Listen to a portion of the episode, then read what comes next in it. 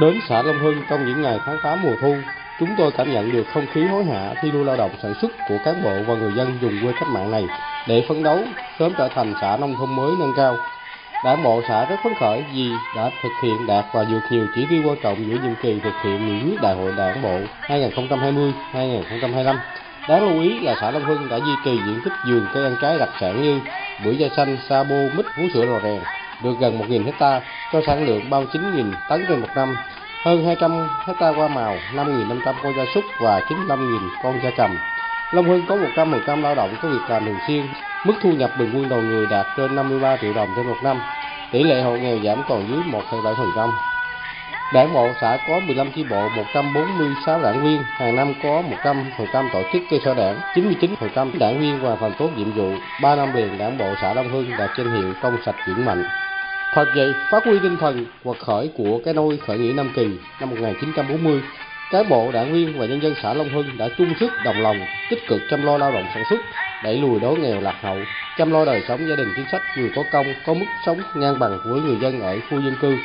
Gần đây các mô hình trồng trọt chăn nuôi dù chịu tác động của hạn mặn, giá cả thị trường nhưng vẫn ổn định và phát triển. Điển hình như hộ bà Nguyễn Thị Nở, nông dân ở ấp Long Bình B, xã Long Hưng, từ bàn tay trắng nhờ gắn bó 30 năm với mô hình nuôi heo thương phẩm kết hợp làm bột nếp cung cấp cho thị trường xa gần đã trở nên khá giả.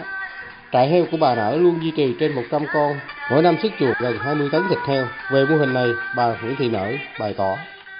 Hiện nay giá vậy thì sống được, hướng heo 60 á thì người dân mình à, sống nuôi được, không có đến đổi nào mà vất vả. Tới thì nếu mà như vậy hoài thì người dân mình à, yên tâm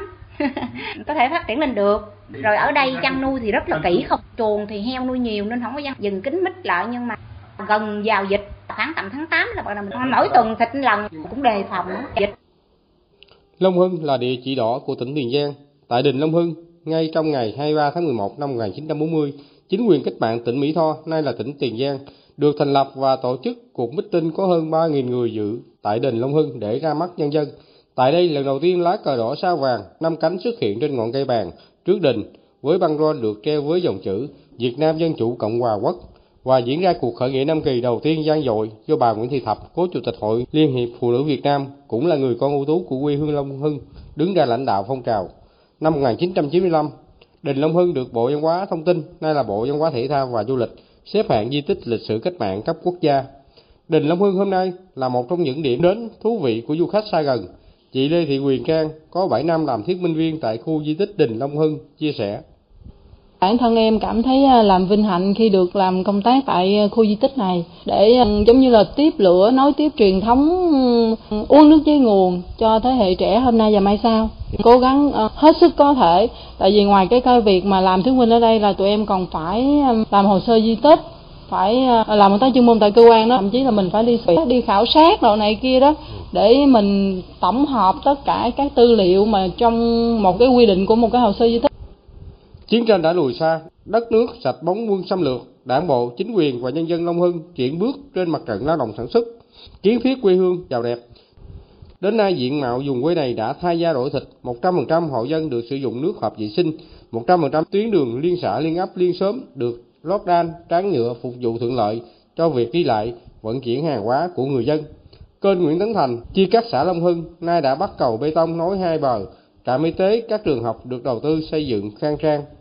Hiện nay huyện Châu Thành còn đang đầu tư kinh phí mở rộng nâng cấp huyện lộ 34 nối liền từ quốc lộ 1 đến xã Long Hưng để phục vụ cho ô tô trên 30 chỗ ngồi lưu thông dễ dàng, mở hướng cho ngành du lịch địa phương phát triển. Long Hưng đang tăng tốc hoàn thiện và nâng cao các tiêu chí của xã nông thôn mới để đến năm 2026 đạt chuẩn xã nông thôn mới nâng cao. Ông Ngô Văn Nhỏ, Bí thư Đảng ủy xã Long Hưng cho biết thêm.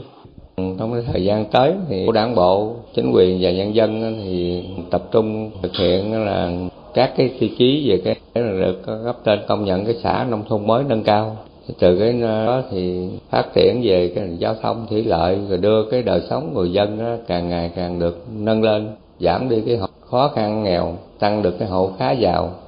Chính quyền, vận động nhân dân đó là trồng là các cái loại cây là có năng suất cao.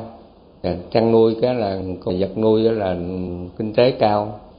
đảng bộ là chính quyền nhân dân thì quan tâm gia đình chính sách đến giờ này thì coi như là mức sống là ngang tầm với là người dân trong địa bàn của xã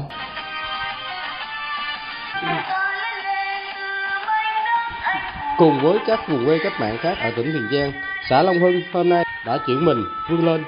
Đời sống người dân và gia đình chính sách đã ổn định và phát triển.